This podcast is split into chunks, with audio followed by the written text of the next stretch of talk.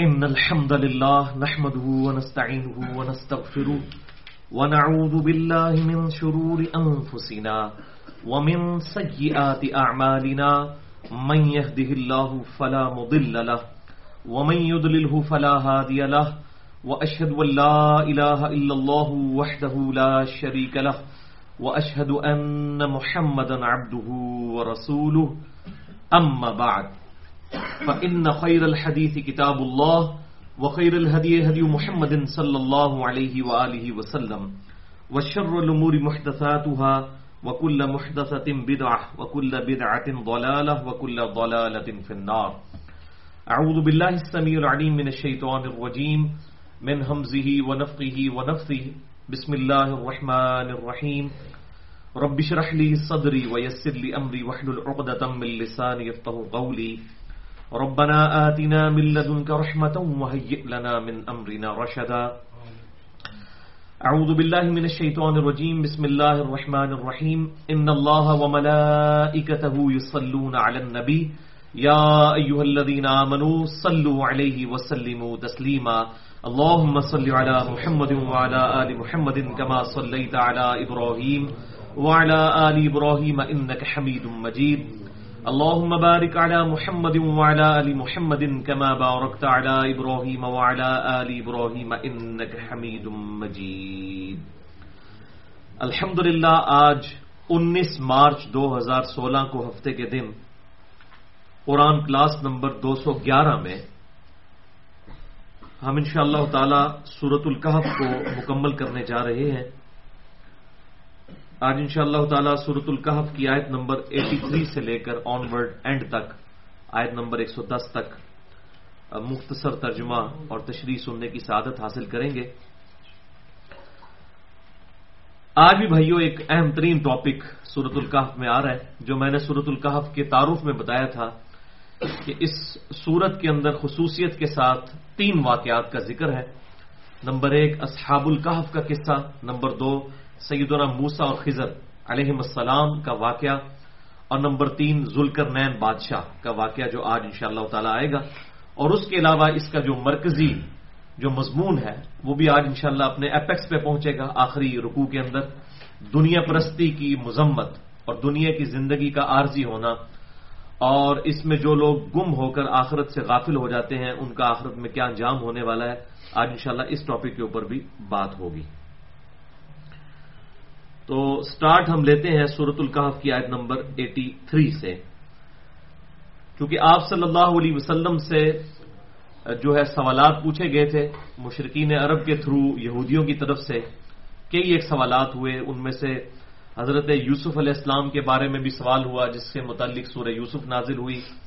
پھر روح کے بارے میں سوال ہوا، اس کا ذکر بھی سورہ بنی اسرائیل میں آ گیا۔ پھر اصحاب القحف کے قصے سے متعلق پوچھا گیا، تو وہ اسی صورت القحف میں آیا۔ موسا علیہ السلام اور خضر علیہ السلام کے واقعے سے متعلق پوچھا گیا اور ذوالکر نین بادشاہ سے متعلق پوچھا گیا۔ تو اس کا ذکر بھی صورت القحف میں آیا اور اسی کانٹیکس میں یاجوج اور ماجوج کا ذکر بھی آج ان شاء اللہ تعالی آئے گا۔ تو یہ بھائیو جو ذلکر نین بادشاہ ذلکر نین کہتے ہیں دو کرن والا کرن عربی میں ہم سینگ کو کہتے ہیں۔ یعنی ان کی سلطنت جو ہے وہ دو بڑے حصوں پر مشتمل تھی، ایک مشرقی سلطنت اور ایک مغربی سلطنت۔ تو اس وجہ سے یہ اپنے سر کے اوپر ایک ایسی ٹوپی پہنا کرتے تھے جس پہ دو سینگ بنے ہوئے ہوتے تھے، جو سمبل تھا ان کی اس ریاست کا۔ مینڈے کی شکل کے دو سینگ اس کے اوپر ہوتے تھے۔ تو اسی لیے ان کو ذلکر نین بادشاہ کہا جاتا ہے، دو سینگوں والا۔ اور ان کے لیے جو ہے وہ پرشین لینگویج کے اندر، یونانی لینگویج کے اندر سائرس شاہ کا لفظ بھی استعمال ہوا اور عربی میں کیخورس بادشاہ۔ بعض ہمارے پرانے مفسرین نے سمجھا کہ اس سے مراد سکندر اعظم ہے۔ حالانکہ وہ تو کافر تھا، اس کا کوئی کردار جو ہے مواحدانہ ہے ہی نہیں تھا۔ لیکن الحمد جدید دور میں جو ہمارے انٹلیکچل مفسرین ہیں، خصوصاً مولانا ابوالکلام آزاد اور مولانا مدودی رحمہ اللہ ان لوگوں نے یہ ٹروتھ ریویل کیا کہ اس سے مراد وہ بادشاہ نہیں ہے، بلکہ اس سے مراد وہ بادشاہ ہے جو کہ یہودیوں کی ٹریڈیشن کے اندر بھی جس کا ذکر موجود ہے، تورات کے اندر بھی اور یہودی اس سے واقف ہیں، اسی لیے انہوں نے اس سے متعلق سوال کیا تھا۔ تو یہ ذلکر نین بادشاہ کا جو زمانہ ہے، یہ پانچ سو انتالیس قبل از مسیح بنتا ہے۔ حضرت عیسیٰ علیہ السلام کی پیدائش سے بھی تقریباً ساڑھے پانچ سو سال پہلے۔ اور ہمارے محبوب صلی اللہ علیہ وسلم کی پیدائش سے تقریباً ایک ہزار سال پہلے کا یہ واقعہ ہے کہ اللہ تعالیٰ نے ذوالکر نین بادشاہ کو بہت بڑی حکومت عطا فرمائی اور بیسیکلی جو یہ پرشین امپائر ہے پرشین امپائر اس کا بانی جو ہے وہ ذوالکر نین بادشاہ ہے یعنی آپ صلی اللہ علیہ وسلم جب دنیا میں مبوس ہوئے تو اس وقت دو بڑی سپر پاورز تھیں، ایک رومن امپائر تھی اور ایک پرشین امپائر تھی۔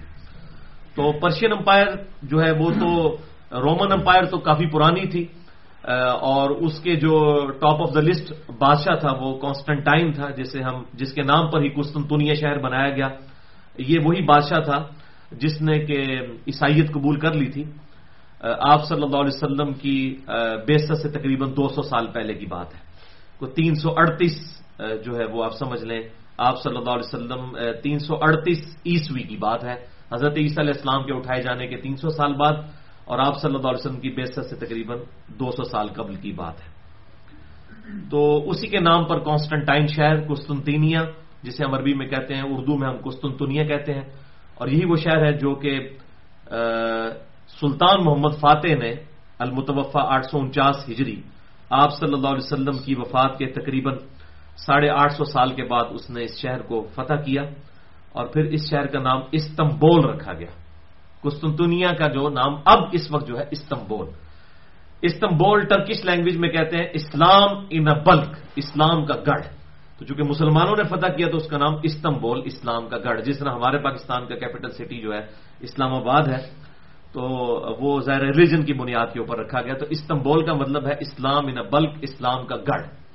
تو یہ قسطنطینیہ تو جس طرح وہ رومن امپائر میں جو main top of the list personality تھی کانسٹنٹائن اسی طریقے سے پرشین امپائر جو دوسری سپر پاور تھی، اس کے تو بانی ہی یہ ذلکر نین بادشاہ تھے، جو مواحد تھے اور یہودیوں کو ان کے ساتھ جو ہے خاص عقیدت تھی۔ کیونکہ جب یہودیوں کا پہلا زوال آیا ہے نیبوکٹ نظر کے ہاتھوں، نمرود کے ہاتھوں تقریباً پانچ سو انتالیس قبل مسیح کے اندر تو ان کی یہ سلطنت قائم ہوئی۔ اور انہوں نے ہی نیبوکٹ نظر کو جو ہے وہ شکست دی اور یہودیوں کو جو نیبوکٹ نظر نے ایک لاکھ اور تینتیس ہزار یہودی ایک دن میں قتل کیے تھے، تقریباً سمجھ لیں کوئی ساڑھے چھ سو سال پہلے حضرت عیسیٰ علیہ السلام کی پیدائش سے۔ تو جو پہلا زوال ان پر آیا تھا، جو میں نے پورا لیکچر بھی دیا ہے، مسئلہ نمبر ایک سو ستائیس اے بنی اسرائیل اور امت محمدیہ صلی اللہ علیہ وسلم کے دو عروج اور دو زوال، سورہ بنی اسرائیل کے پہلے رکوع کے کانٹیکسٹ میں۔ تو پہلا جو زوال ان کا آیا تھا نیبوکٹ نظر کے ہاتھوں جو عراق کا جو ہے وہ بیبیلونیا جس کو ہم بابل شہر کہتے ہیں، اس کا بادشاہ تھا، اس کے ہاتھوں آیا تو ایک لاکھ تینتیس ہزار یہودیوں کو وہ ایک دن میں اس نے قتل کیا اور ایک لاکھ تینتیس ہزار کو قید کر کے لے گیا اور اس نے ہیکل سلمانی بھی پھر تباہ و برباد کر دی ہے ٹیمپل آف سلیمن اور پھر تقریباً آپ سمجھ لیں، سوا سو، ڈیڑھ سو سال کا ان کا جو ہے وہ کیپٹیوٹی کا یعنی کہ قید خانے کا پیریڈ ان کا جو ہے وہ عراق کے اندر گزرا۔ اسی دوران عراق کے بادشاہ نمرود کو شکست دے دی اسی ذلکر نین بادشاہ نے نیبوکٹ نظر میں۔ تو اب چونکہ اس کا دشمن تھا نمرود، تو دشمن کا دشمن دوست ہوتا ہے۔ تو یہودی جو ہے وہ ویسے بھی مواحد تھے اور نیبوکٹ نظر نے ان کو قید کیا ہوا تھا۔ تو اس ذلکر نین بادشاہ نے یہودیوں کو آزاد کر دیا اور انہیں دوبارہ بیت المقدس جانے کی اجازت دے دی اور انہوں نے جا کر دوبارہ وہاں پر اپنا ہیکل سلمانی جو ہے وہ تعمیر کر لیا۔ پھر جب دوسرا زوال آیا کافی عرصے کے بعد، وہ ستر عیسوی کے اندر ٹائٹس نے حملہ کر کے تباہ و برباد کیا، ان کا ڈائس پورا شروع ہوا جو کہ انیس سو سترہ تک تقریباً جاری رہا، اب جا کے ان کو سکھ کا سانس ملا تو میں نے اس پہ پوری گفتگو بھی کر دی، امام محمد مہدی کے اوپر بھی لیکچر ریکارڈ کروایا، اس کے اندر بھی ایک سو ستائیس اے اور ایک سو ستائیس بی۔ اور سعید العیسیٰ علیہ السلام کے نزول سے متعلق مسئلہ نمبر بارہ، اس میں میں نے کافی تفصیلات اس کی بیان کی ہیں۔ بہرحال یہ ذلکر نین بادشاہ جو ہے، یہ ان کے لیے آپ سمجھے ایک مسیحا تھا یہودیوں کے لیے۔ جو سوا سو سال سے کیپٹیوٹی کا ان کا جو پیریڈ تھا قید خانے کا، اس سے ان کو رہائی ملی۔ اسی ذلکر نین بادشاہ کے ذریعے۔ اور اس کا ذکر تورات کے اندر بھی اس بادشاہ کا ذکر موجود ہے۔ اس کو بڑی عزت کی نظر سے کیا خورس کو یا سائرس شاہ کو وہ دیکھتے تھے۔ کیونکہ ظاہر ہے کہ اس کی وجہ سے ان پر جو ایک سمجھ لیں کہ عذاب کی شکل میں جو ہے وہ نمرود مسلط تھا، اس سے چھٹکارا ملا۔ کیونکہ اسی نے شکست دی تھی۔ تو پھر اس نے بہت بڑی سلطنت قائم کر لی۔ مشرق سے لے کر مغرب تک اس کی سلطنت پھیلی ہوئی تھی۔ تو اس وقت یعنی دنیا میں دو ہی سپر پاورز تھیں۔ آپ سمجھ لیں تقریباً آدھی دنیا پر رومن امپائر کا قبضہ تھا، پھر آدھی دنیا کے اوپر تقریباً پرشین امپائر کا قبضہ تھا۔ تو پوری دنیا کو انہی دو سپر پاورز نے کنٹرول کیا ہوا تھا جو آپ صلی اللہ علیہ وسلم کی بےست کے بعد within within ten years یہ دونوں سپر پاور جو ہیں وہ سیدنا عمر فاروق رضی اللہ تعالیٰ عنہ کے دور کے اندر گھٹنے ٹیک گئی حضرت ابو بکر صدیق کے دور کے اندر آپ صلی اللہ علیہ وسلم کے غزب تبوک کے فوراً بعد سے مسلمانوں کی عروج جو ہے وہ اسلام کا عروج شروع ہو چکا تھا۔ حضرت ابو بکر کے دور میں جو ہے وہ عراق فتح ہو گیا۔ پھر سیدنا عمر کے دور میں سب سے پہلے پرشین جو رومن امپائر گری، کیونکہ مسلمانوں کو جنگ یرموک میں فتح نصیب ہوئی۔ اور وہ وہاں سے جو رومن امپائر کا ہیڈ تھا کیسر روم وہ ہمس شہر چھوڑ کر وہاں سے بھاگ گیا جو کہ اس کا کیپٹل سٹی تھا، پھر قسطنطینیہ میں وہ چلا گیا۔ پھر قسطنطینیہ جو ہے وہ تو پھر جا کے سات آٹھ سو سال کے بعد، تقریباً آٹھ سو سال کے بعد جا کر فتح ہوا۔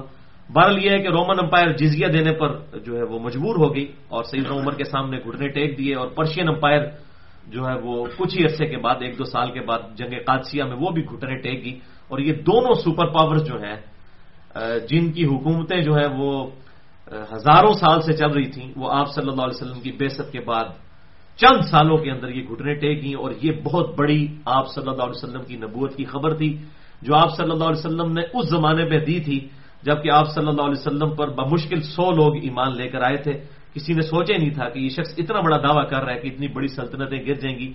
تو یہ بغیر اللہ کی وہی کے اور اللہ کی مدد کے یہ ممکن ہی نہیں ہے۔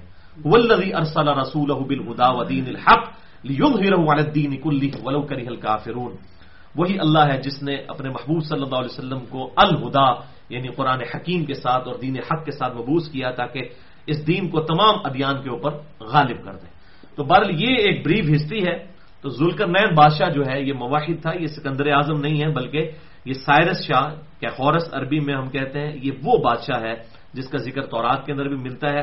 اور یہاں پر آپ جو ہے وہ ان کو بینیفٹ دیا جائے جدید مفسرین کو، مولانا ابوالکلام آزاد اور مولانا مدودی کو، کہ ان لوگوں نے وہ ٹروتھ ریویل کیا جو ہمارے پرانے محدثین اور پرانے مفسرین جس ٹروتھ کو ریویل ہی نہیں کر سکے تھے۔ اور اب تو پھر مزید کنفرمیشن ہوئی۔ آج سے تقریباً سمجھ لیں، تقریباً ڈیڑھ سو سال پہلے اس کیفورس جو بادشاہ ہے، اس کا مجسمہ بھی ایک دریافت ہو گیا۔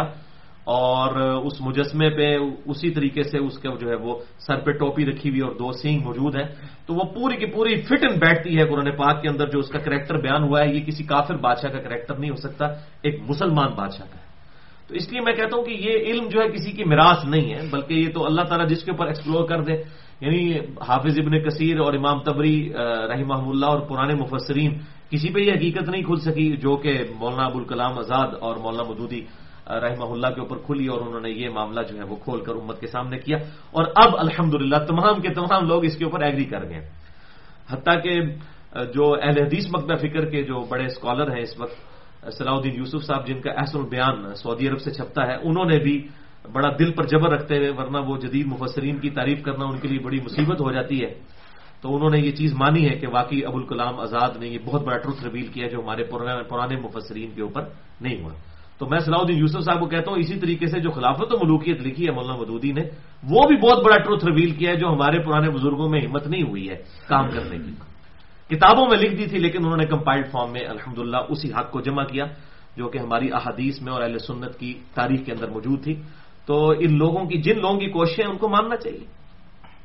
احمد دیدار صاحب ہیں، بہت بڑی ان کی ایفرٹ ہے۔ میں سمجھتا ہوں کہ ہم صدیوں میں اس طرح کی مثال نہیں بتا سکتے کہ کرسچینٹی کے خلاف علمی جہاد کسی بندے نے اس لیول کا کیا ہو جتنا بڑا جہاد جو ہے وہ احمد دیدار صاحب نے، یا اس کے بعد ان کے جو اسٹوڈنٹ ہیں ڈاکٹر ذاکر نائک، انہوں نے کیا۔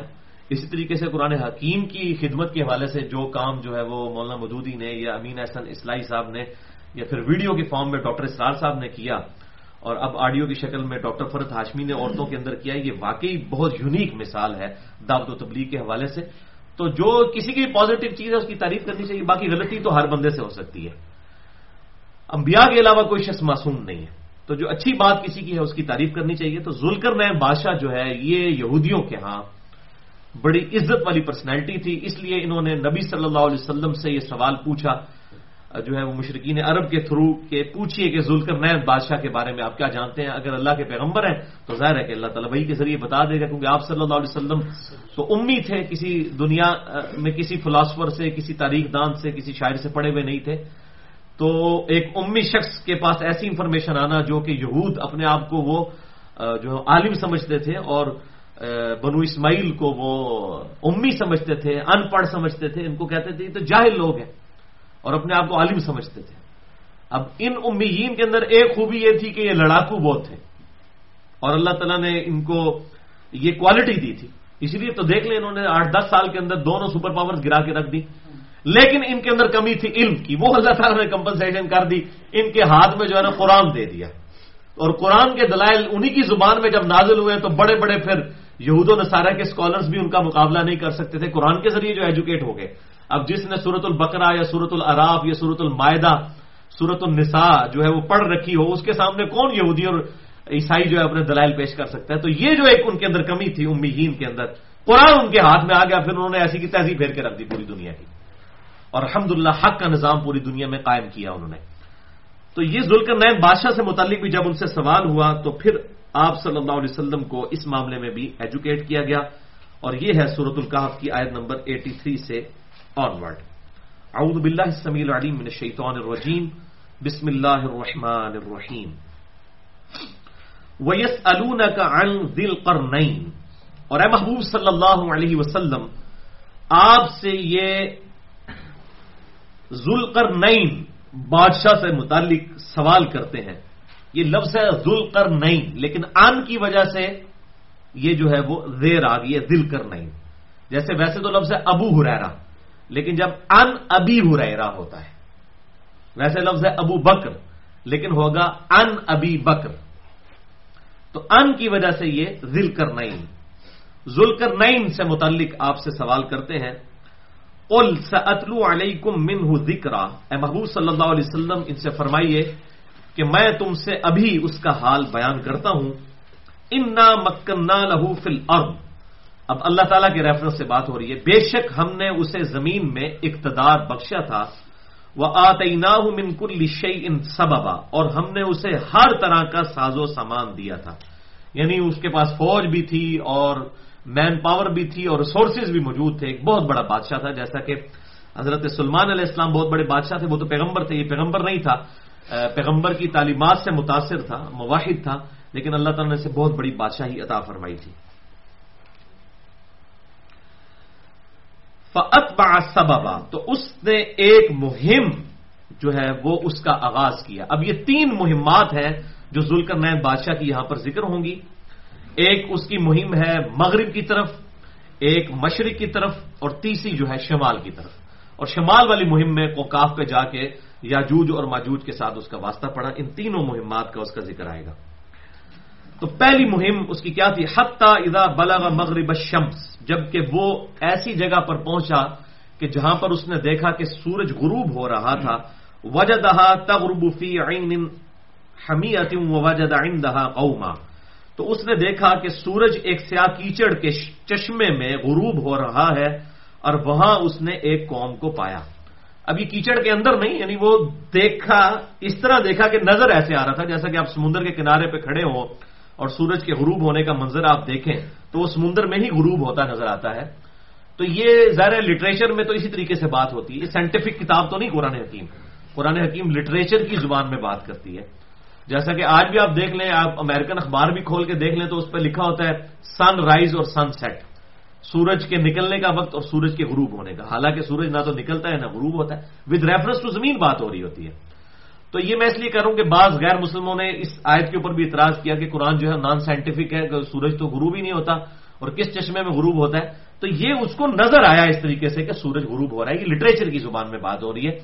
اسی لیے آپ دیکھیں قرآن حکیم میں پورے قرآن کے اندر آپ کو کہیں دماغ کا لفظ نہیں ملے گا۔ ہمیشہ عقل کا تعلق دل کے ساتھ ملے گا۔ عقل کا لفظ ملے گا، دل کا ملے گا، کیونکہ یہ لٹریچر کی زبان میں بات کرتا ہے۔ یعنی اگر ایک سائنٹسٹ بھی کہے گا نا، تو وہ یہ کہے گا کہ آج میرا دل کر رہا ہے کہ میں بریانی کھاؤں۔ وہ کبھی نہیں کہے گا آج میرا دماغ کر رہا ہے کہ میں بریانی کھاؤں۔ حالانکہ دماغ میں یہ ساری چیزیں جو ہے وہ اترتی ہیں نا۔ لیکن دل کی طرف، کیونکہ لٹریچر کی زبان میں قرآن بات کرتا ہے۔ اس لیے جب بھی دل کی بات آتی ہے تو میں اس کا عقل ترجمہ کرتا ہوں۔ وہ اپروپریٹ ہے۔ دل اور دماغ دونوں کی طرف جاتا ہے۔ ولا تک فما لئی صلاح کبھی علم۔ انسان، کسی چیز کی پیروی اس وقت تک مت کر جب تک کہ تجھے اس کے بارے میں ڈیفینیٹ علم حاصل نہ ہو جائے۔ ان سمع والبصر والفؤاد كل اولئک كان بے شک کان، آنکھیں اور عقل، دل اور دماغ دونوں۔ اس کے بارے میں تم سے پوچھا جائے گا، ان اعضاء کو استعمال کر کے تم نے حق بات حاصل کرنے کی کوشش کیوں نہیں کی؟ یہ سورہ بنی اسرائیل میں نائنتھ کمانڈ ہے، آیت نمبر 36 سورہ بنی اسرائیل۔ تو اس نے غروب ہوتے ہوئے پایا اس کو مغرب میں۔ اس حالت میں یعنی کہ وہ مغربی ساحل تک مطلب سمندر کے ایسے ساحل تک پہنچ گیا جہاں پر یعنی کہ مغرب کا اینڈ ہو رہا تھا اور وہاں پر سورج غروب ہو رہا تھا۔ وہاں اس نے ایک قوم کو پایا کل نہ یا ذل کر تو وہ کہ ہم نے کہا، اے ذل کر اما ان تو و اما ان تخیم حسنا۔ یعنی ہم نے ذل کر نین کو یہ اختیار دیا، اللہ تعالیٰ ماتے ہم نے اس کو یہ اختیار دیا تھا، چاہے تو اس قوم کے ساتھ جو ہے وہ تو اس کو سزا دے، چاہے ان کے ساتھ اچھا سلوک کر۔ یعنی اس کو بادشاہت وہاں کی بھی عطا فرما دی، اس نے فتح کر دیا۔ اس علاقے کو، اس پورے ایریے کو فتح کر لیا۔ حتیٰ کہ سمندر آ گیا اور غروب کا مقام آ گیا ود ریفرنس ٹو زمین، وہاں تک اس نے تمام علاقے فتح کیے تو ہم نے اسی کے رحم و کرم پر چھوڑ دیا، لیکن ظاہر ہے کہ وہ نیک بادشاہ تھا۔ تو اس بادشاہ نے کہا کالا اما من غلام فسوفا نعدبه ثم يرد الى ربی۔ ذوالکر نین نے کہا کہ جو کوئی بھی اب ظلم کرے گا یعنی فسق کی روش اختیار کرے گا، تو ہم اسے ضرور سزا دیں گے۔ اور پھر اس کے بعد وہ اپنے رب کی طرف تو لٹایا ہی جائے گا فیوادی عذاب نکرا تو وہ تو اسے بہت سخت عذاب دے گا۔ یعنی دنیا میں ہم یعنی اپنے اس دین کو اسٹیبلش کریں گے اور کسی کو بغاوت نہیں کرنے دیں گی بہرحال آخرت کا عذاب جو ہے وہ اللہ کے ہاں پکا ہے۔ دنیا میں جو اللہ نے مجھے حکومت دی ہے، تو اس میں اسلام کا نظام ہوگا۔ اللہ کا دین جو ہے وہ نافذ ہوگا۔ وہ اما من آمن و عامل صالحہ اور جو کوئی ایمان لے آئے گا اور نیک امال کرے گا فلاح جزا انل حسنا تو ہم اس کے لیے اچھا معاوضہ کریں گے۔ وسن لہو من امرینا یسرا اور اپنے معاملے میں بھی اس کے ساتھ آسانی سے پیش آئیں گے۔ یعنی ہم نے جو یہاں پہ ٹیکس وغیرہ بھی لگانے ہیں، تو ہم اس کے ساتھ نرمی کریں گے۔ جو اسلام قبول کر لے گا، اس کے ساتھ پھر نرمی کا برتاؤ ہوگا ایز کمپیئر ٹو کفار کے۔ ثم اتبع سببا۔ اب یہ دوسری مہم ان کا ذکر آ رہا ہے۔ اس کے بعد وہ ایک اور مہم پر نکلے یعنی پہلے انہوں نے مغرب تک ساری فتوحات کی اور اب مشرق تک۔ حتہ اذا بلغ مطلع الشمس، یہاں تک کہ جب وہ پہنچے سورج کے نکلنے کے مقام پر، وجدہا تطلع على قوم لم نجعل لهم من دونها سترا تو انہوں نے ایسی قوم پر سے اسے طلوع ہوتے ہوئے پایا کہ جن کے ساتھ ہم نے سورج کے معاملے میں کوئی اوٹ نہیں رکھی تھی یعنی وہ بھی کوئی سمندر کا کنارہ تھا، بس مشرق کی طرف سے سورج نکلتا تھا، وہ مکران کا ساحل بھی ہو سکتا ہے، یہ والا۔ تو یعنی وہ پرلی والی سائڈ جس میں مشرق کی طرف سے سورج نکلتا ہوا نظر آتا ہے، تو کوئی اوٹ نہیں رکھی تھی ڈائریکٹ یعنی اوپن میدان میں تھے وہ لوگ، کوئی پہاڑ نہیں تھے، وہاں سے سورج نکلتے ہوئے اس نے پایا اس قوم کو۔ اس حالت میں۔ کدالک اور یہی ہوا وہ قد احقنا بما لدیہ خبرا اور ہم نے احاطہ کر رکھا ہے ہر اس چیز کا جو اس کے پاس تھی اپنے علم سے۔ اللہ تعالیٰ نے ہر چیز کا احاطہ کیا ہوا تھا، یہ سب کا سب کچھ جو ہے وہ اللہ تعالیٰ کے علم کے اندر تھا، جو کچھ ذلکر نین بادشاہ کر رہے تھے۔ ثم اتبع سببا پھر انہوں نے تیسری مہم جو ہے وہ کی۔ حتی اذا بلغ بین السدین، یہاں تک کہ جب وہ دو پہاڑوں کے ملنے کی جگہ پر پہنچے۔ وجد من دونہما قوما، تو وہاں انہوں نے پہاڑوں کے پیچھے ایک قوم کو پایا، لا یکادون یفتہون قولا، جو کہ ان کی زبان کو سمجھ نہیں سکتے تھے۔ یعنی ان کی زبان کو اتنی کمپلیکس تھی وہ سمجھ لیں، کوئی چائنیز ٹائپ تھی کوئی اس قسم کی کمپلیکس زبان تھی، جو کہ ذلکر نین بادشاہ سمجھ نہیں سکتے تھے۔ تو اب یہ جو ہے وہ شمال کی طرف ان کا سفر تھا، جو ہمیں تاریخ سے پتہ چلتا ہے یعنی کوکاف تک پہنچ گئے وہ۔ اور وہاں پر انہوں نے ایسی قوم کو پایا۔ اچھا سیم اینالوجی ان کی فتوحات کی جو ہے، وہ آپ سمجھ لیں کہ سیدنا عمر فاروق اور سیدنا عثمان غنی رضی اللہ تعالیٰ عنما کے دور والی بنتی ہے۔ وہاں پر بھی آپ کو مشرق کی فتوحات، مغرب کی فتوحات، مشرق کی فتوحات اور پھر شمال تک کی اظہر بائی جان رشیا، یہ سارے علاقے جو ہیں، وہ حضرت عثمان کے دور میں فتح ہو چکے تھے۔ تو ذلکر نین بادشاہ نے وہاں پر ایک قوم کو پایا۔ تو یہ جو ہے، وہ حضرت یافف جو تھے حضرت نو علیہ السلام کے بیٹے، ان کی یہ اولاد تھی، جن کو کوکاف کے پاس انہوں نے پایا، جن کی وہ زبان سمجھ نہیں سکتے تھے۔ قالو یا دل کر تو وہ کہنے لگے، اے ذل کر اب انہوں نے کیسے کہا؟ ظاہر ہے اشاروں سے ہی بات کی ہوگی۔ اشاروں کی زبان کو تو کہا جاتا ہے یونیورسل زبان ہے۔ یہ پوری دنیا میں بولی جاتی ہے۔ تو انہوں نے اپنی بات کسی طریقے سے ان کو سمجھا لی اور کہا، اے ذل کر ان یاجوج و ماجوج مفسدون فی الارض۔ بے شک یاجوج اور ماجوج زمین میں بڑا فساد برپا کرتے ہیں۔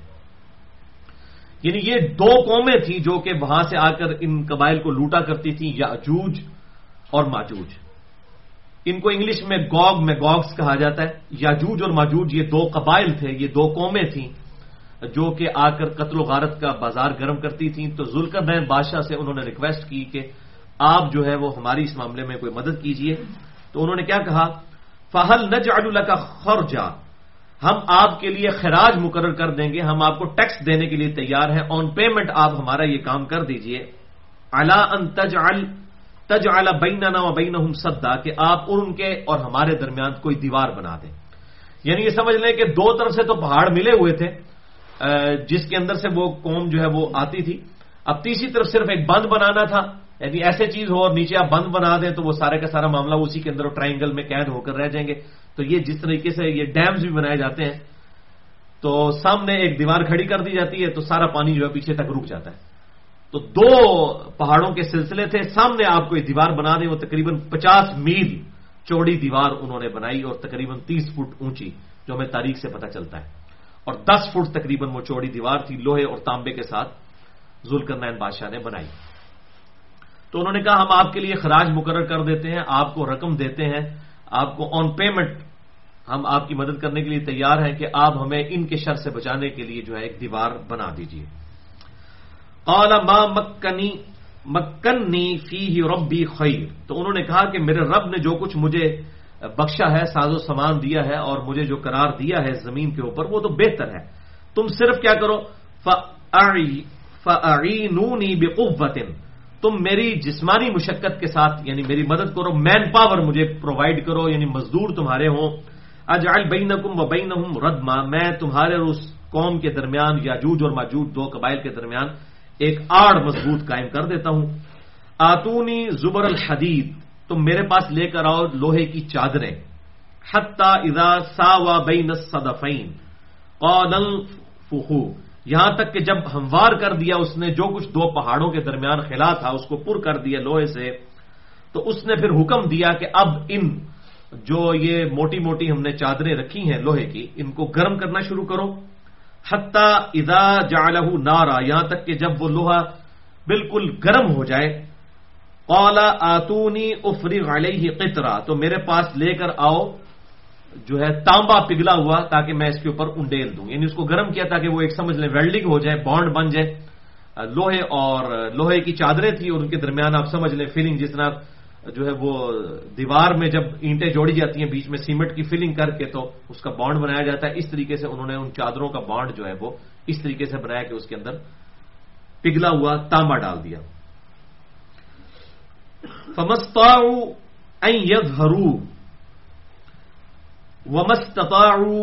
لہو نقبہ سو یاجوج ماجوج بڑی کوشش کرنے کے باوجود بھی اسے سر نہ کر سکیں گے اور نہ اس میں سوراخ کر سکیں گے۔ یعنی وہ پچاس میل تک، سمجھ لیں وہ پوری لمبائی تھی، اس دیوار کی دس فٹ چوڑی اور تقریباً تیس فٹ اونچی۔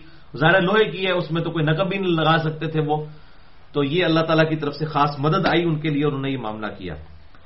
قال ہاضا رحمتم مر ربی۔ تو انہوں نے ذوالکر نین بادشاہ نے کہا، یہ میرے رب کی رحمت ہے۔ یہی ایک نیک بندے کی نشانی ہے کہ جب بھی کوئی بڑا کارنامہ کرتا ہے تو اس کو اپنے رب کی طرف منسوخ کرتا ہے۔ ہاضا من فضلی ربی۔ یعنی اس سے بات پتہ چلی کہ یہ دنیا دار بادشاہ ہوتے تو یہ کہتے ہیں دیکھا میں نے کتنا بڑا کارنامہ کیا ہے، میرے جیسا تو کوئی لیڈر نہیں ہے، میرے جیسا کوئی انٹلیکچولی نہیں ہے۔ انہوں نے کہا، یہ میرے رب کا فضل ہے، جس نے مجھے یہ ساری چیزیں سکھائی تھی فضا جا اواد ربی جا دکا اور جب میرے رب کا وعدہ آ جائے گا، وہ اس دیوار کو ٹکڑے ٹکڑے کر دے گا، اس دیوار کو زمین بوس کر دے گا یعنی ایک دن آئے گا، یہ دیوار ٹوٹ جائے گی۔ وکان اواد ربی حق کا اور یہ میرے رب کا جو وعدہ ہے، یہ حق ہے، یہ پورا ہو کر رہنا ہے۔ کہ ایک دن آئے گا جب یہ دیوار ٹوٹ جائے گی اور یاجوج اور ماجوج جو ہے وہ آزاد ہو جائیں گے اور اس کا ذکر بھی صورت الانبیاء میں موجود ہے۔ اب کراس ریفرنس کے طور پر آپ صورت الانبیاء کی آیت نمبر 95 96 نکال لیجیے۔ یہ بلو والے قرآن حکیم میں تین سو اکتیس۔ نمبر پیج کے اوپر یہ موجود ہے۔ اعوذ باللہ من الشیطان الرجیم۔ بسم اللہ الرحمن الرحیم۔ سورت الانبیاء آیت نمبر 95 قرآن حکیم میں دو ہی مقامات پر یاجوج اور ماجوج کا ذکر آیا ہے۔ ایک تو ہم یہ پڑھ چکے سورت القاف اور دوسرا یہ سورت الانبیاء آیت نمبر پچانوے، چھیانوے، ستانوے کے اندر۔ وہ حرام قریت اہلکناہا انہم لا يرجعون اور حرام ہے ان بستیوں کے لیے کہ ہم جن کو موت دے دیں، ہلاک کر دیں کہ وہ واپس کبھی آ سکیں۔ یعنی جو لوگ دنیا سے چلے گئے، جو بستیاں تباہ ہوگی اب اس دنیا میں واپس نہیں آ سکتے۔ ہاں واپس کب آئیں گے؟ قیامت والے دن۔ لیکن وہ دوسری زندگی ہوگی۔ اسی زمین کے اوپر جو ہے وہ میدان قیامت قائم ہونا ہے۔ قرآن حکیم کی کتنی یاد اس کے اوپر گواہ ہے تو یہ حرام ہے کہ ان کے لیے کہ وہ واپس آ جائیں۔ کب تک؟ حتی اذا فتحت یاجوج و ماجوج یہاں تک کہ جب قرب قیامت کا وقت آئے گا اور کھول دیے جائیں گے یاجوج اور ماجوج یہ دو قومیں۔ وہ من کلی حدمی انسلون اور وہ ہر اونچائی سے پہاڑوں سے پھسلتے ہوئے جو ہے وہ حملہ آور ہو رہے ہوں گے۔ اس وقت آ رہے ہوں گے۔ اس کی ڈیٹیل صحیح مسلم کے اندر ملتی ہے۔ میں کچھ حدیث بھی یہاں پر بیان کر دیتا ہوں۔ وقت رب الوعد الحق، اور قریب آ جائے گا اللہ تعالیٰ کا وہ وعدہ جو حق ہے۔ فدا یا شاخ ستن ابسار الدین کفرو تو اس وقت پھٹی کی پھٹی رہ جائیں گی آنکھیں ان لوگوں کی جو کہ کفر اختیار کرنے والے ہیں۔ یا وئی لنا قد کنہ فی غفلت من اس وقت کہیں گے، ہائے افسوس، ہم تو اس معاملے میں غفلت میں تھے۔ بل کنہ غالمین بلکہ ہم خود ہی ظالم تھے۔ ان نقم وما تعبدون من دون اللہ۔ بے شک ہم تمہیں بھی، ان لوگوں کو بھی، ان کافروں کو بھی اور جن کی یہ عبادت کرتے تھے، اللہ کو چھوڑ کر۔ اس میں ظاہر ہے کہ وہ نیک لوگ مراد نہیں ہیں۔ وہ اللہ تعالیٰ نے سورہ الزخرف میں بتا دیا۔ کہ کافر جو ہے وہ چھیڑا کرتے تھے کہ اچھا جو جن کی پوجا کی جا رہی ہے ان کو بھی دوزخ میں بھیجا جائے گا تو پھر عیسیٰ ابن مریم بھی دوزخ میں ڈالے جائیں گے۔ تو اللہ تعالیٰ نے فرمایا کہ یہ بالکل حجت بازی کر رہے ہیں، عیسیٰ علیہ السلام کو نہیں پھینکا جائے گا، کیونکہ انہوں نے تو دعوت نہیں دی ہے۔ ہم ان کے جو یہ بت ہیں، ان پتھروں کو ہم جو ہے وہ ان کے ساتھ جو ہے وہ دوزخ میں پھینکیں گے تاکہ ان کی حسرت میں اضافہ ہو کہ ہم ان کو، ان کے آگے جھوکا کرتے تھے۔ تو من دون اللہ اللہ کے سوا جن کو پوچھتے تھے حسب جہنم، وہ ایندھن بنیں گے جہنم کا۔ ان تم لہا واردون، اور تمہیں اس کے اوپر سے گزرنا ہوگا۔ لو کا نہا الا ماں وردوہا۔ اگر یہ خدا نہ خاصہ یہ الہ ہوتے، یہ بھی کوئی چھوٹے الہ ہوتے، تو کبھی بھی دوزخ کے اندر تو پیش نہ کیے جاتے۔ وہ کل فیحا خالدون۔ اور وہ سب کے سب اس کے اندر ہمیشہ ہمیش دوزخ میں رہیں گے۔ بولے آدب اللہ تعالیٰ۔ اللہ اجر نامن اندار اللہ اجر نامن اندار اللہ اجر نامن اندار تو یہاں پر ذکر آیا کہ یہ قرب قیامت میں یہ معاملہ ہونے والا ہے کہ یاجوج اور ماجوج یہ دو قبائل آزاد کر دیے جائیں گے اور یہ پہاڑوں سے پھسلتے ہوئے جو ہے وہ حملہ آور ہو جائیں گے پوری کی پوری زمین کے اوپر۔ اس حوالے سے بھائیوں آج کل کے جو جدید مفسرین ہیں، وہ اس میں کافی ڈیٹیلز تک جاتے ہیں۔ خصوصاً دور حاضر میں ایک بہت انٹلیکچل پرسنالٹی ہیں۔ شیخ عمران حسین، اس کے علاوہ بھی لوگ موجود ہیں۔ انہوں نے اس کی کافی طویلات کی ہیں۔ اس طریقے سے ڈاکٹر اسرار صاحب نے بھی کہ جی یہ شاید کوئی چائنیز قوم ہے یا اسی طریقے سے وہ کہتے ہیں رشین قومیں ہیں۔ چائنیز جو ہے وہ ہر طرح کی جو ہے وہ چیزیں چھپکلیاں تک بھی کھا جاتی ہیں۔ مجھے چائنا جانے کا اتفاق ہوا ہے۔ دو ہزار چار کے اندر اگست کے مہینے میں تو میں نے دیکھا کہ وہاں پر ہوٹلوں کے باہر جو ہے وہ چھپکلی، مینڈک اور اس قسم کی سانپوں کی تصویریں بنی ہوتی ہیں، جس طرح ہمارے یہاں پر جو ہے وہ چکن کی اور اس طریقے سے بریانی کی پلیٹوں کی تصویریں بنی ہوتی ہیں، تو وہ ہر چیز کھا جاتے ہیں۔ تو بعض لوگ اس طرف بھی گئے ہیں۔ بہرحال یہ اسیسمنٹس ہی ہیں لوگوں کی۔ ہم اس کا معاملہ اللہ ہی کو تفویض کرتے ہیں کہ اس کی حقیقت کیا ہے۔ کیونکہ جب تک، یہ عین ممکن ہے کہ یہ واقعی کوئی اس طریقے سے قبائل ایگزٹ کرتے ہوں، اس وقت بھی کیونکہ ابھی کہا جاتا ہے کہ دنیا کے ہم ہر کونے کو دیکھ چکے ہیں، تو ایسا بھی دعویٰ باطل ہے کیونکہ برمودا ٹرائنگل میں سینکڑوں ایسے جزیرے ہیں جہاں تک کوئی انسان کی ابھی تک جو ہے وہ رسائی نہیں ہوئی۔ اور اس میں غالب گمان ہے کہ دجال بھی شاید انہی جزیروں میں سے کسی جزیرے میں قید ہے، کیونکہ صحیح مسلم کی ایک حدیث ہے کہ جو شیطان کا تخت ہے وہ پانیوں کے اوپر ہے۔ جو مسئلہ نمبر ایٹی ٹو کے اندر بھی میں نے یہ بیان کی ہے کہ شیطان کا تخت جو ہے وہ پانیوں کے اوپر ہے اور وہاں پر وہ سارے چیلے چانٹے جو ہے وہ اپنے اکٹھے کرتا ہے۔ اور ساری روداد ان سے سنتا ہے۔ اور پھر سب سے زیادہ اس چیلے سے خوش ہوتا ہے جو میاں بیوی کے درمیان جو ہے وہ علاقی کروا دیتا ہے۔ یہ صحیح مسلم میں ڈیٹیل حدیث موجود ہے۔ الگ سے بھی میرا ایک کلپ جو ہے وہ چڑھا ہوا ہے اس حوالے سے۔ برمودا ٹرائنگل کے اوپر۔ چھوٹا سا کلپ ہے بارہ سے تیرہ منٹ کا۔ وہ اسی لیکچر میں سے نکالا گیا، مسئلہ نمبر ایٹی ٹو میں سے۔ تو بہرحال وہ برمودا ٹرائنگل بھی وہاں پر بھی جو ہے رسائی نہیں ہے لوگوں کی۔ وہ کئی لاکھ مربع کلو میٹر کا وہ علاقہ بنتا ہے۔ اٹلانٹک کے اندر، بحر اوکیانوس کے اندر۔ تو اس کی مسٹری تو ابھی تک موجود ہے۔ جہاز جاتے ہیں، بحری جہاز جاتے ہیں، یا آپ دوست کوئی جاتی ہے، یا ہوائی جہاز جاتے ہیں، سب کے سب وہاں پر غائب ہو جاتے ہیں۔ کوئی کسی اعتبار سے وہاں پر ایسی پاورز موجود ہیں الیکٹرو میگنیٹک ویوز کی فارم میں یا کسی بھی فارم کے اندر۔ تو اسی طریقے سے ممکن ہے کہ دنیا میں بھی ایسی چیزیں ہوں جو اللہ تعالیٰ نے پردے میں رکھی ہوں۔ جس طرح کہ ابھی الیکٹرانک مائکروسکوپ کے دریافت ہونے سے پہلے پہلے تک تو ہمیں نہیں پتا تھا کہ وائرس بھی کسی بلا کا نام ہے۔ تو لوگ بیکٹیریا تک ہی پہنچے تھے نا۔ وائرس کا جو انٹروڈکشن ہوا ہے، وہ تو ہمیں یہ چالیس پچاس سال پہلے ہوا اس سے پہلے تو کسی کو پتہ ہی نہیں تھا کہ اتنے چھوٹے جرسومے بھی ہو سکتے ہیں۔ تو اس قسم کی چیزیں اللہ تعالیٰ وقت کے ساتھ ایکسپلور کرے گا۔ تو بہرحال اس میں احتیاط کی ہے کہ جو احادیث کے اندر آئی ہیں چیزیں، انہی کو ہم حق مانیں اور اس میں اپنی طرف سے انٹرپریٹیشن کرنے کی کوشش نہ کریں تاکہ معاملات جو ہیں وہ بگڑے نا احتیاط اسی کے اندر ہوتی ہے۔ اور میں اس لیے میرا جو مسئلہ نمبر ایک سو بتیس بھی استوال العرش کے بارے میں میرا ریکارڈ ہوا ہے، اس میں بھی میں نے یہی کہا ہے کہ آپ اس معاملے کو اللہ ہی کو تفویض کریں کہ اللہ تعالیٰ جیسا اس کی شان کے لائق ہے، اپنے عرش پر مستوی ہے، وہ ایمان لانا واجب ہے۔ اور جیسا اس کی شان کے لائق ہے، وہ ہمارے ساتھ ہے۔ ہمیں اللہ تعالیٰ قیامت والے دن یہ نہیں پوچھے گا کہ آپ نے اس کی تفسیر کیوں نہیں بیان کی ہے؟ کیونکہ امام مالک کا کول حنفی بھی پیش کر رہے ہیں، سلفیوں کے رد میں اور سلفی حنفیوں کے رد میں کہ امام مالک کہتے ہیں کہ اللہ تعالیٰ کا استوا الرش معلوم ہے، ایمان لانا اس کے اوپر واجب ہے، یہ معلوم ہے۔ کیفیت مجھول ہے اور سوال کرنا بدعت ہے۔ کیفیت جب مجھول ہے اور سوال کرنا بدت ہے، تو انفی کہتے ہیں یہ سلفی جو سوال کرتے ہیں اور تعویلات کرتے ہیں جی علم مراد ہے، فلاں مراد نہیں۔ وہ کہتے ہیں یہ دیکھیں، یہ سوال کر رہے ہیں اور یہ بدت میں مبتلا ہے۔ ادھر سلفی جو ہے وہ انفیوں کہتے ہیں کہ جی یہ جو اس سے تخت حکومت مراد لیتے ہیں اور یہ لیتے ہیں، یہ تعویل کر رہے ہیں۔ تو تعویلات تو دونوں طرف ہو رہی ہیں۔ اور اس میں احتیاط یہی ہے۔ اور میں اس میں کریڈٹ دوں گا۔ جماعت الدعوہ کے جو امیر ہیں، حافظ سعید صاحب، انہوں نے کتاب لکھی ہے عقیدہ اور منہج کے نام سے۔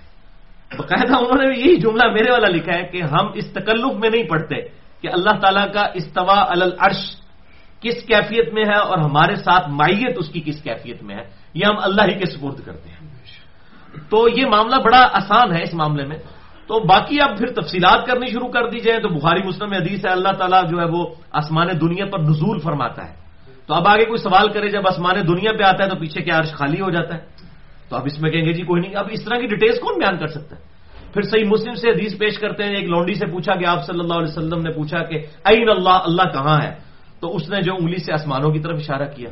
تو چلیں، یہ انگلی سے آسمانوں کی طرف، تو پاکستان میں اگر میں انگلی سے اوپر کی طرف اشارہ کرتا ہوں، تو میرے قدموں کے ایگزیکٹ نیچے امیرکا ہے۔ امیرکا میں اگر کوئی شخص جو ہے وہ آسمان کی طرف اشارہ کرے گا، تو وہ میرے زمین کی طرف ہو رہا ہوگا۔ کیونکہ زمین تو گول ہے، ادھر سے وہ کرے گا تو ادھر اشارہ ہوگا، ادھر سے کرے گا، کھڑے ہو گئے تو ادھر اشارہ ہوگا، ادھر سے کرے گا تو ادھر ہوگا، ادھر سے ادھر ہوگا۔ تو میرے خیال ہے وہ آئے جو قرآن حکیم میں ہے کہ اینما طلو فسم وجہ اللہ، تم جہاں کہیں بھی رخ کرو، اللہ ہی کا چہرہ پاؤ گے۔ تو یہ سب سے بہترین عقیدہ ہے کہ اللہ کو تفویض کریں، ہمیں نہیں قیامت والے دن اس معاملے میں پوچھا جائے گا۔ ہم اسی عقیدے پر ہی احتیاط ہے کہ اللہ تعالیٰ اپنے عرش پر مستوی ہے۔ یہ تو ایمان لانا واجب ہے۔ الرحمن الرش استوا جیسا اس کی شان کے لائق ہے۔ اور وہ ہمیں ہماری رگے جہاں سے بھی زیادہ ہمارے قریب ہے اور ہم تین نہیں ہوتے، چوتھا وہ ہمارے ساتھ ہوتا ہے، ہم چار نہیں ہوتے، پانچ نہیں ہوتے، چھٹا وہ ہمارے ساتھ ہوتا ہے وہ محکم این کانو، وہ تمہارے ساتھ ہوتا ہے، تم جہاں کہیں پر بھی ہو۔ اور اب ظلم کی انتہا دیکھیں کہ بعض مفسرین اس حد تک چلے گئے، انہوں نے کہا یہ جو نحن اقرب الیہ من حبل الورید ہے، اس سے مراد فرشتے ہیں، اللہ نہیں ہے۔ حالانکہ پورا کانٹیکٹ سورہ قاف کا پڑھ کے دیکھیں، وہ تو اللہ تعالیٰ بارے میں ذکر کر رہا ہے کہ ہم مرنے والے کے بالکل قریب ہوتے ہیں، ہم غافل تو نہیں ہوتے ہیں۔ تو فرشتوں خود تعویلات کرتے جاتے ہیں۔ کبھی اللہ کا ذکر ہے، اس کو فرشتے بنا دیتے ہیں، فرشتوں کا ذکر ہے، اللہ بنا دیتے ہیں پھر دونوں کی آپس میں بھی رائے نہیں ملتی۔ آدھے کچھ اور کہہ رہے ہیں، آدھے کچھ اور کہہ رہے ہیں۔ بھائی، اللہ تعالیٰ کا معاملہ جو ہے، اسماء و صفات کا یہ بہت ڈینجرس معاملہ ہے۔ تو نہیں سک مسلی شعی وہ سمیع البصیر جب اللہ تعالیٰ ہمارا اللہ کی مثل کوئی شہ نہیں ہے، تو جب کوئی مثل ہی نہیں اس کی شہ تو ہم کیسے اس کے لیے مثال بیان کر سکتے ہیں؟ نہ وحدت الوجود کا باطل عقیدہ رکھیں۔ اور نہ آپ اس ایکسٹریم میں چلے جائیں کہ اس کو کہیں پر قید مان لیں ناؤد باللہ من ذالک، کیونکہ اس اس کو ہم امیجن نہیں کر سکتے۔ جیسا اس کی شان کے لائق ہے، وہ اپنے عرش پر مستوی ہے۔ اب مستوی ہونے سے کیا مراد ہے؟ ناؤد باللہ بیٹھا ہوا ہے، عرش سے اوپر ہے، کتنا اوپر ہے؟ اس کا کوئی کسی کو پتا نہیں ہے۔ یہ اللہ تعالی کا ایک راز ہے، جو وہی جانتا ہے، ہمارے لیے ایمان لانا واجب ہے۔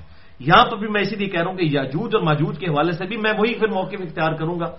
کہ ہم اللہ ہی کو تفویض کرتے ہیں، جتنی آیات اور احادیث کے اندر ہے بس اتنا ہی بیان کریں گے، اس سے زیادہ ڈیٹیل میں جانے کی ضرورت نہیں ہے۔ وہ احادیث میں آپ کو چار بتا دیتا ہوں۔ چاروں ہی صحیح بخاری اور صحیح مسلم سے ہیں۔ تین حدیثیں صحیح مسلم سے ہیں اور ایک حدیث جو ہے وہ بخاری اور مسلم کی متفق علیہ حدیث ہے۔ پہلی حدیث صحیح مسلم میں ہے انٹرنیشنل نمبر کے مطابق سات ہزار دو سو پچاسی اور مشکات میں پانچ ہزار چار سو چونسٹھ۔ کیونکہ مشکات ہے انسائکلوپیڈیا آف حدیث۔ میں بار بار کہتا ہوں، میں نے پورا لیکچر ریکارڈ کروا دیا ہے۔ آپ کو پوری کتب ستہ رکھنے کی ضرورت نہیں ہے ایک مشکات آپ ڈاؤن لوڈ کر لیں اور میرا لیکچر سن لیں، مسئلہ نمبر ایک سو گیارہ بی مشکات المسابی کا مکمل تعارف۔ تو یہ مسلم شریف کی حدیث جو مشکات میں بھی یہی میں نے نمبر بتا دیا۔ اس حدیث میں آتا ہے، آپ صلی اللہ علیہ وسلم نے فرمایا، قیامت اس وقت تک قائم نہیں ہوگی جب تک کہ دس نشانیوں کا ظہور نہ ہو جائے۔ اس میں پانچویں نمبر پر آپ صلی اللہ علیہ وسلم نے فرمایا کہ حضرت عیسیٰ علیہ السلام نزول فرمائیں گے دنیا میں اور چھٹے نمبر پر فرمایا کہ یاجوج اور ماجوج جو ہیں یہ کھول دیے جائیں گے۔ اس سے یہ ترتیب بھی پتہ چل گئی کہ عیسیٰ علیہ السلام پہلے دنیا میں آئیں گے اور اس کے بعد یاجوج اور ماجوج آئیں گے۔ اور وہ ڈیٹیل ہمیں صحیح مسلم میں ایک اور حدیث میں ملتی ہے، دوسری حدیث۔ صحیح مسلم میں سات ہزار تین سو تہتر نمبر حدیث، بڑی ڈیٹیل کے ساتھ جس میں دجال کا ذکر بھی موجود ہے، یاجوج اور ماجوج کا بھی ذکر موجود ہے۔ اور مشکات میں ہے، انٹرنیشنل نمبر کے مطابق پانچ ہزار چار سو پچہتر۔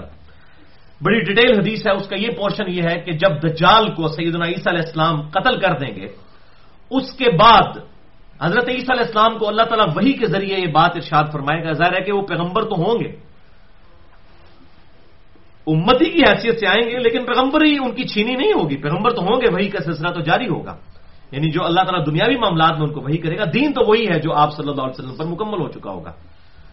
تو وہی کرے گا اللہ تعالیٰ۔ اس صحیح مسلم کی حدیث میں آتا ہے کہ آپ مسلمانوں کو لے کر کوہ تور پر چلے جائیں، کیونکہ اب اتنا بڑا فتنہ آنے والا ہے کہ کسی کے اندر طاقت نہیں ہے اس فتنے کا مقابلہ کرنے کی، اور وہ جاجوج اور ماجوج کا فتنہ ہے۔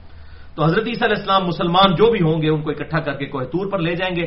پھر دنیا میں یاجوج اور ماجوج پھیل جائیں گے، وہ دیوار ان کی ٹوٹ جائے گی۔ اسی حدیث میں آتا ہے۔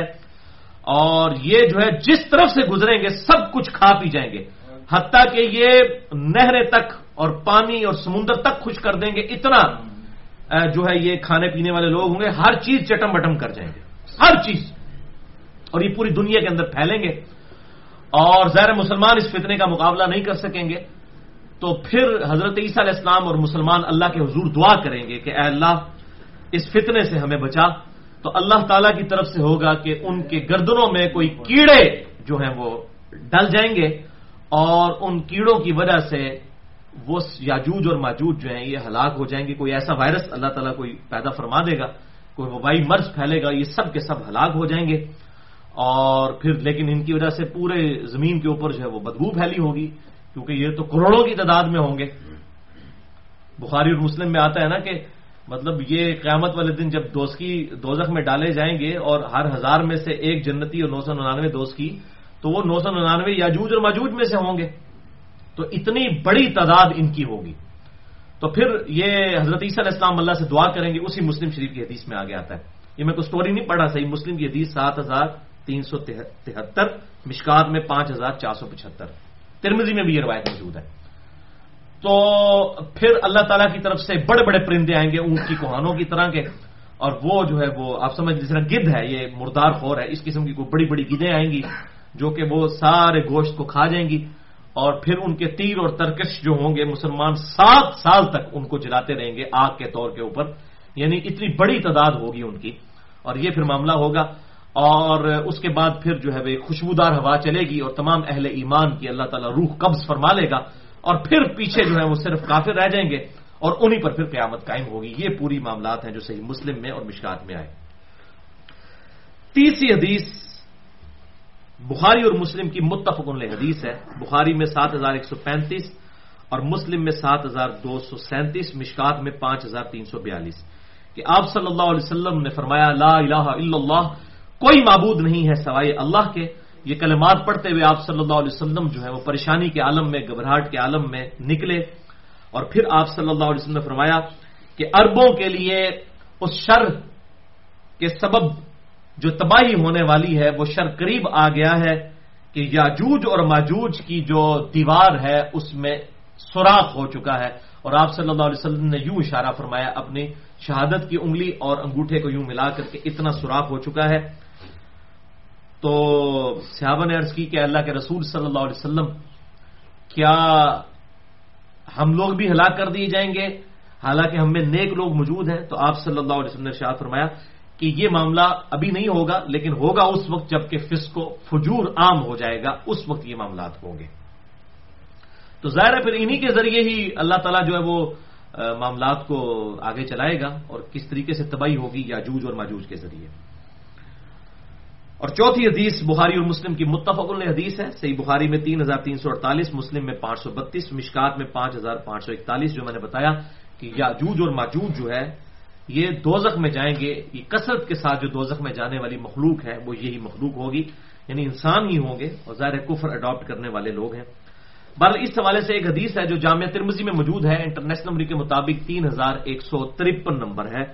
شیخ البانی اسے صحیح کہتے ہیں لیکن روایت ضعیف ہے۔ اور کیونکہ اس میں قطع مدلس ہے اور عام سے روایت کر رہے ہیں، لیکن اس روایت کو سہارا اس بخاری کی اور مسلم کی حدیث سے مل جاتا ہے۔ کہ اس حدیث میں الفاظ ہیں ترمزی میں کہ یاجوج اور ماجوج جو ہیں یہ پورا دن جو ہے اس دیوار کو کھودتے رہتے ہیں۔ حتیٰ کہ جب بالکل قریب پہنچتے ہیں تو غروب کا وقت ہو جاتا ہے۔ تو یہ کہتے ہیں کہ ہم کل دوبارہ کھودیں گے۔ پھر اللہ تعالیٰ کی طرف سے ایسا معاملہ ہوتا ہے کہ وہ دیوار پھر سے مکمل کر دی جاتی ہے۔ اور یہ معاملہ ان کا چلتا رہے گا۔ حتیٰ کہ جب یہ کہیں گے انشاءاللہ ہم کل اسے کھودیں گے تو پھر وہ کھودنے میں کامیاب ہو جائیں گے۔ پھر یہ پوری زمین میں پھیل جائیں گے۔ تو یہ بخاری مسلم کی حدیث اس کو سپورٹو بھی ہے اس حوالے سے کہ جو اس میں سوراخ کا ذکر آپ صلی اللہ علیہ وسلم نے کیا۔ تو برل یہ سارا معاملہ تھا۔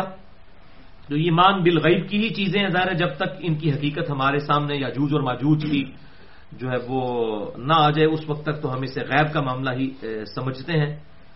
گوگ میں گوگس انگلش میں آپ یہ لکھیں گے تو اس کے اوپر ڈاکومنٹریز بھی بنی ہوئی ہیں۔ مختلف اسکالرس کے جو ہے مختلف لیکچرز بھی موجود ہیں۔ بر اپنی اپنی کوشش لوگوں نے کی ہے۔ میں نے آپ کو جو صحیح حدیث میں تھا، جو بھی لب لباب تھا، وہ سارا بیان کر دیا اس کے علاوہ کوئی اور حدیث اس حوالے سے موجود نہیں ہے۔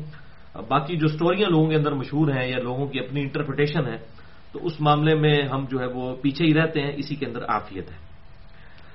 اب آ جائیے اس سورت کو کنکلوڈ کرتے ہیں۔ سورت القاف کی آیت نمبر نائنٹی نائن پر۔ وہ ترکنا باؤ یوم ادین یوم ادین یموجی باؤ اور ہم گزار دیں گے، بعض کو بعض میں سے گھسا دیں گے یعنی اس طریقے سے یہ آپس میں مل جائیں گے۔ وہ کان واد ربی حق اور میرے رب کا وعدہ سچا ہوا کرتا ہے۔ یعنی یہ زمین کے اوپر یاجوج اور ماجوج بالکل گتھم گتھا ہو جائیں گے، مل جائیں گے۔ الٹیمیٹلی پھر ان کے ساتھ جو معاملہ ہونا ہے، حضرت عیسی علیہ السلام کی دعا کی برکت سے اللہ تعالیٰ ان کو تباہ و برباد کرے گا۔ وہ ترکنا با بہم یوم ادین یموج فی باؤدین و نفی خفصور فجما جمع اور ہم اس دن ان کو ایک دوسرے میں گھسا دیں گے اور سور میں پھونکا جائے گا، سب کے سب کو اکٹھا کر لیا جائے گا۔ یعنی قرب قیامت میں یہ جوج اور ماجوج کا معاملہ ہوگا اور اس کے بعد جو ہے وہ ظاہر مسلمانوں کی تو روح قبض ہو جائے گی اور کافروں پر قیامت قائم ہوگی۔ واردنا جہنم یوم دل کافرین اربا اور ہم ظاہر کر دیں گے جہنم کو اس دن کافروں کے لیے بالکل سامنے ایاں کر دیں گے، کوئی یعنی ڈھکی چھپی بات نہیں رہے گی۔ جو غیب میں چیز تھی وہ سامنے آ جائے گی۔ اللہ دین اکانت فی عن ذکری، وہ کافر کے جن کی آنکھوں پر پردے پڑے ہوئے تھے ہماری یاد سے۔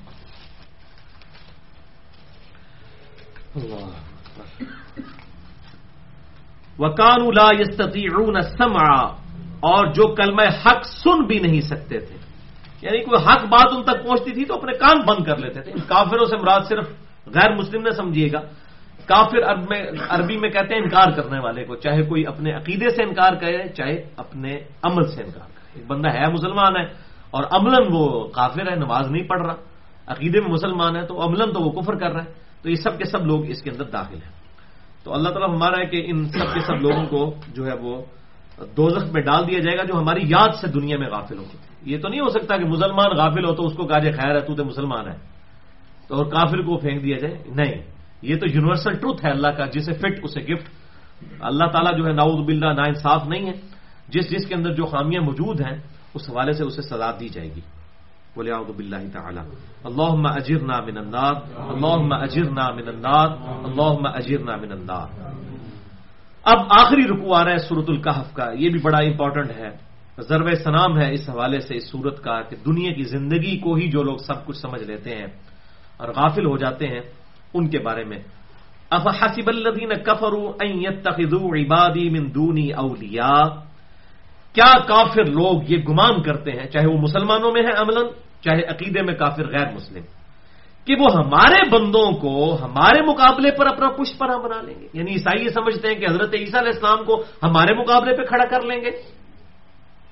اور یہ مسلمانوں کو بھی خطاب ہے، جو یہ کہتے ہیں، کچھ بھی ہے، اللہ تیرے محبوب کی امت سے، عزیز، بندے پتر کو نہیں پڑھنا چور ہے ٹھگ ہے بےمان ہے بے نمازی ہے اللہ اسی طریقے سے ہمیں قبول کر اللہ تعالیٰ ماتا ہے، ہمارے بندوں کو ہمارے مقابلے میں ہی کھڑا کر لیں گے۔ اور لوگوں نے شعر بھی کہہ دیا، خدا کا پکڑا چھڑائے، محمد محمد کا پکڑا چھڑا کو نہیں سکتا ناؤز باللہ۔ کتنی بڑی گستاخی ہے آپ صلی اللہ علیہ وسلم کی شان میں۔ وہ امام الموحدین صلی اللہ علیہ وسلم، جن کے سامنے کوئی شخص کہہ دیتا ہے نا ماشاء اللہ وشیتا جو اللہ چاہے اور جو اس کا رسول چاہے۔ اے نبی، جو آپ چاہیں، تو آپ فرماتے ہیں جعلتنی للہ ندا۔ کیا اللہ کے مقابلے میں تو نے مجھے کھڑا کر دیا؟ قل بل ماشاء اللہ وحدہ، بلکہ کہہ جو اکیلا اللہ چاہے۔ یعنی تکمینی امور، تقدیر کے معاملات، دوزخ اور جنت کے فیصلے، اس میں اللہ چاہے۔ باقی علم دین کے معاملے میں، بخاری و مسلم میں درجنوں حدیث ہے جب بھی سوال ہوتا تھا تو صحابہ کہتے تھے، اللہ اور اس کا رسول بہتر جانتے دین کے معاملے میں یہی کہیں گے وہ اللہ و رسول عالم اللہ اور اس کا رسول بہتر جانتے لیکن تکمینی امور میں صرف اللہ تعالیٰ کے ساتھ خاص ہے۔ تو اللہ تعالیٰ فرماتا ہے، یہ ہمارے بندوں کو ہمارے مقابلے میں ہی پشمنا بنا لیں گے۔ انا آتدنا جہنم الکافرین نزولا بے شک ہم نے تیار کر رکھا ہے جہنم کو دوزک کو، کافروں کی جو ہے وہ سمجھ لیں، رہائش کے لیے، ابتدائی مہمان نوازی کے لیے۔ قل ہن نبی حکم بل اکثرین اعمالا اے محبوب صلی اللہ علیہ وسلم، فرما دیجیے، کیا میں تمہیں خبر نہ دوں کہ اصل میں خسارے میں امال کے اعتبار سے کون سے لوگ ہیں؟ اصل میں جو ہے ناکام ہونے والے کون لوگ ہیں؟ یعنی ہم دنیا میں سمجھتے ہیں کہ اس کا کوئی بینک بیلنس ہے، بہت بڑی جائیداد ہے، کوئی دنیاوی منصب ہے، تو وہ کامیاب ہے۔ تو اے نبی، ان کو فرماؤ، میں تمہیں بتاتا ہوں کہ اصل میں اللہ کے حضور ناکام لوگ کون ہیں۔ اللہ دین بل فی الحیات دنیا وہ لوگ جن کی ساری کی ساری کوشش دنیا کی زندگی کو بنانے میں ہی لگ گئی۔ جبکہ مسلمان کیا کہتا ہے؟ ربنا آتی نہ پھر دنیا حسنا اور پھر آخرت حسنت عذاب النار۔ اسی دنیا میں رہ کے ہم نے کام کرنا ہے۔ کشتی نے جو ہے پانی کے اوپر ہی چلنا ہے، لیکن پانی کو آپ کشتی کے اندر داخل کر دیں تو ڈوب جائے گی نا۔ دنیا کو اپنے اوپر سوار نہیں کرنا۔ ربنا آتی نہ پھر دنیا حسنا و فی آخرت حسنت وقنا عذاب النار۔ اے اللہ، ہمیں دنیا میں بھی بھلائیاں عطا فرما اور آخرت میں بھی بھلائیاں عطا فرما اور آخرت کے عذاب سے بچا لے۔ آمین۔ تو ان کی پوری زندگی جو ہے، کوشش صرف دنیا کے لیے ہے۔ وہ یا زبون ان یحسنون سنا اور وہ یہ گمان کر رہے ہیں کہ ہم شاید بہت اچھے امال کر رہے ہیں۔ یعنی اگر ہم نے اسمگلنگ کا پیسہ کما کے دیکھ لو، ایک این جی او بھی تو بنا دی، ایک ہاسپٹل بھی تو بنایا ہوا ہے نا۔ تو وہ ہاسپٹل بھی تو چلا رہے ہیں۔ تو یہ ہمارے امال قبول ہو جائیں گے تو بڑا اچھا سمجھ رہے ہیں۔ الاکلدین کفر بھی آیات رب یہ وہ لوگ ہیں جنہوں نے اصل میں تو انکار ہی کر دیا ہے اپنی رب کی آیات کا۔ یعنی چاہے وہ عقیدے میں کفر کیا، چاہے مانا لیکن اللہ کو مانا، اللہ کی نہیں مانی، تو وہ بھی کافر ہے عملن تو۔ ولقا ہی اور اس کی ملاقات سے وہ منکر ہو گئے۔ فحابت اعمال تو ہم ان کے امال کو ضائع کر دیں گے۔ جو دنیا میں اگر انہوں نے کوئی نیکی کے کام کیے بھی تھے، حرام خوریوں کے ذریعے اللہ کی نافرمانیاں کر کر کے تو وہ ضائع کر دیں گے۔ فلاں نقیم لہم یوم القیامتی وزنا اور قیامت والے دن تو ہم ان کے لیے کوئی ترازو بھی قائم نہیں کریں گے۔ توبہ، دیکھیں آپ ناراضگی کا عالم دیکھیں اللہ ہمارے اس قابل ان کے ان کے امال ہی تولے جائیں، ان کا تو وزن ہی کوئی نہیں ہونا۔ کوئی ان کے لیے ہم امال نہیں تولیں گے۔ بولے تعالی۔ صحیح بخاری میں اسی کانٹیکس میں حدیث ہے، ایک سیابی سے پوچھا گیا، کیا یہ خوارج سے متعلق یہ آیات نازل ہوئی ہیں؟ تو انہوں نے کہا خوارج سے متعلق نہیں، بلکہ یہ یہود و نصارہ کے سے متعلق ہیں اور ان کے علماء اور ان کے پادری اور ان کے جو ہے رحبان جو بڑی بڑی باتیں کرتے تھے اور وہ یہ سمجھ رہے تھے ہم بڑے اچھے امال کر رہے ہیں، لیکن نبی صلی اللہ علیہ وسلم کا انہوں نے انکار کیا۔ اور اسی طریقے سے یہاں پہ بھی مسلمان جو اپنے آپ کو سمجھ رہے ہیں، بہت بڑا عشق رسول۔ اور آپ صلی اللہ علیہ وسلم کی ایک سنت پوری کرنے کے لیے تیار نہیں ہے وہ۔ آپ صلی اللہ علیہ وسلم کی تعلیمات پر چلنے کے لیے وہ تیار نہیں ہے تو وہ بھی اسی حکم میں داخل ہے جسے فٹ، اسے گفٹ۔ ذالی کا جزا اہم جہنم، یہ ہے جزا ان کے لیے جہنم بما کفرو بسبب ان کی ناشکری کے، جو انہوں نے کفر کیا عملاً یا اعتقادن و تخذو آیاتی و رسولی حضوا، اور انہوں نے میری آیات کو اور میرے رسولوں کو مذاق بنا لیا۔ مذاق ہی بنایا ہوا ہے نا۔ جب اللہ تعالیٰ دھمکی دے رہا ہے کہ میں نافرمانوں کو دوزخ میں اور اپنے تابع فرمان کو ہی جنت میں بھیجوں گا، اور ہم کہ نہیں خیر ہے اس نے ماں بھی کر دینا ایک نہ ایک دن۔ ایک پھیرا لگے گا۔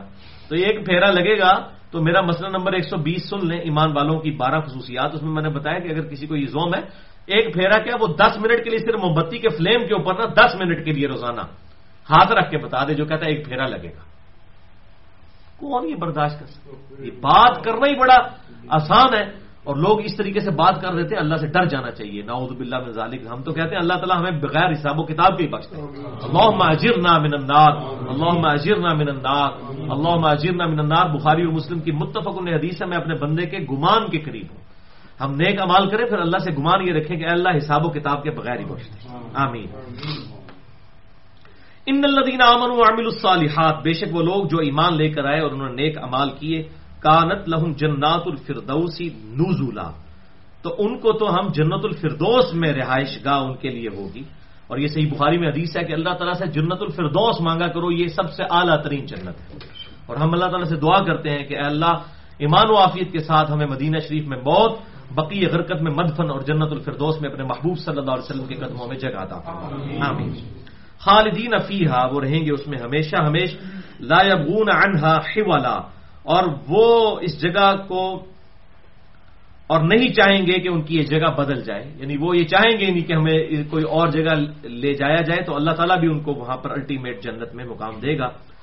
اب یہ بڑی اہم ترین دو آخری آیات ہیں، جو میں نے بتایا تھا، دو قل جو ہیں وہ سورہ بنی اسرائیل کے آخری دو قل ہیں اور دو سورہ القاف کے آخری دو قل۔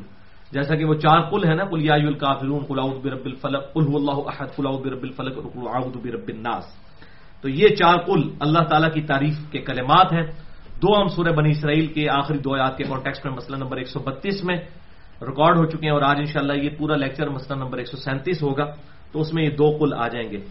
قل لو کان البحر مداد لکلمات ربی۔ اے محبوب صلی اللہ علیہ وسلم، فرمائیے کہ اگر سمندر جو ہے یہ سیاہی بن جائے میرے رب کے کلمات کو لکھنے کے لیے، کتنا بڑا سمندر؟ لدفد البحر قبل ان تنفد کلمات ربی، تو ضرور یہ سمندر کی سیاہی ختم ہو جائے گی، اس سے پہلے کہ اللہ اللہ تعالیٰ کے کلمات ختم ہو یہ سارا سمندر خشک ہو جائے سیاہی کا، کہ اللہ تعالیٰ کے کلمات، تعریف کے کلمات اس کے نہیں لکھے جا سکتے۔ ولو جتنا بھی متلی ہی مددا چاہے اتنی اور روشنائی بھی مدد کے لیے اور سمندر بھی آ جائیں، تب بھی اللہ تعالیٰ کے کلمات مکمل نہیں ہوں گے۔ اور اس کا کلائمیکس ہے سورہ لکمان کی عید نمبر ٹوئنٹی سیون میں، جہاں پر اللہ تعالیٰ فرماتا ہے کہ اگر زمین پر جتنے درخت ہیں، یہ سب کے سب قلمیں بن جائیں اور سارے سمندر سیاہی بن جائیں۔ سورہ لکمان آیت نمبر ٹوئنٹی سیون اور سات سمندروں کی سیاہی اور شامل کر دی جائے اور اللہ تعالیٰ کے لیے تعریفی کلمات لکھنے شروع کیے جائیں۔ تو یہ سب کچھ ختم ہو جائیں گے، اللہ تعالیٰ کے کلمات ختم نہیں ہو سکتے۔ اس لیے ہم وہ دعا بھی کرتے ہیں جو صحیح مسلم میں حدیث ہے کہ آپ صلی اللہ علیہ وسلم نے فرمایا کہ جو شخص فجر کے بعد یہ کلمات تین دفعہ پڑھ لے، چار کلمات کو تین دفعہ، تو اسے فجر سے لے کر اشراق تک کی عبادت سے زیادہ ثواب دیا جائے گا۔ سبحان اللہ و بحمدہ ہی آداد خلقی ہی نمبر ایک وربا نفسی ہی و زینت عرشی ہی و مداد کلماتی۔ میں اللہ تعالیٰ کی حمد بیان کرتا ہوں سبحان اللہ و بحمدہ۔ ہی اللہ پاک ہے، اسی کے لیے حمد ہے۔ عدد خلقی ہی اس کی مخلوق کی تعداد کے برابر۔ وردا نفس ہی اور اس کی جو رضا ہے، اس کے برابر۔ وزینت عرشی ہی اور اس کے عرش کے وزن کے برابر۔ وہ مداد کلماتی، اور اس کی جو کلمات کی تعداد ہے، اس کے برابر۔ تو اس کے کلمات تو کتنے زیادہ ہیں، کوئی سوچ ہی نہیں سکتا۔ تو یہ وظیفہ ہم نے صبح شام کے اذکار بلو کارڈ پہ بھی لکھا ہوا ہے۔ ایل سنت پاک ڈاٹ کام سے آپ ہماری ویب سائٹ سے ڈاؤن لوڈ کر سکتے ہیں۔ تو یہ کلمات سبحان اللہ بحمد ہی عدد خلق ہی و رضا نفسی ہی و زینت عرشی ہی و مداد کلمات ہی تو یہ کلمات وہ ہیں۔ اس طریقے سے وہاں پر ایک اور دعا بھی ہے، ابو داود اور ترمزی کے حوالے سے، صحیح مسلم کے حوالے سے، بلکہ کہ جو شام کے وقت یہ تین دفعہ پڑھ لے تو اللہ تعالیٰ اس کو محفوظ کرے گا، کوئی سانپ اور بچھو وغیرہ کا ڈنک اس پہ اثر نہیں کرے گا۔ اعوذ بکلمات اللہ التامات من شر ما خلق۔ اسی طریقے سے صحیح بخاری میں حدیث ہے اور ابودود میں ہے کہ آپ صلی اللہ علیہ وسلم فرماتے ہیں کہ حضرت ابراہیم علیہ السلام اپنے دو بیٹوں اسحاق اور اسماعیل کو انہی کلمات کے ذریعے دم کرتے تھے اور میں اپنے بیٹوں حسن و حسین کو انہی کلمات کے ساتھ دم کرتا ہوں۔ اعیذکما بکلمات اللہ التامہ۔ من کل شیطان وہامہ ومن کل عین اللامہ تو یہ سارے وظائف میں نے مسئلہ نمبر 82 کے اندر بیان کیے ہیں، اسی طریقے سے مسئلہ نمبر 111 اے بی اور سی کے اندر، جسے شوق ہو تو وہ دیکھ سکتا ہے۔ تو اللہ تعالیٰ فرماتا ہے، یہ ایک سیاہی ختم ہو جائے گی، ہمارے تعریف کے کلمات ختم کبھی بھی نہیں ہوں گے۔ قل انما انا بشر مثلکم اے محبوب صلی اللہ علیہ وسلم، فرما دیجیے میں تو نہیں ہوں، مگر تمہاری ہی طرح کا ایک بشر، ایک انسان یعنی as far as species is concern تو میں انسان ہوں۔ یہ مرتبے کی بات نہیں ہو رہی۔ مرتبے میں تو کسی انسان کو ان کے ساتھ کوئی نسبت نہیں ہے۔ بلکہ انسانیت کو ناز ہے آپ صلی اللہ علیہ وسلم کی شخصیت پر۔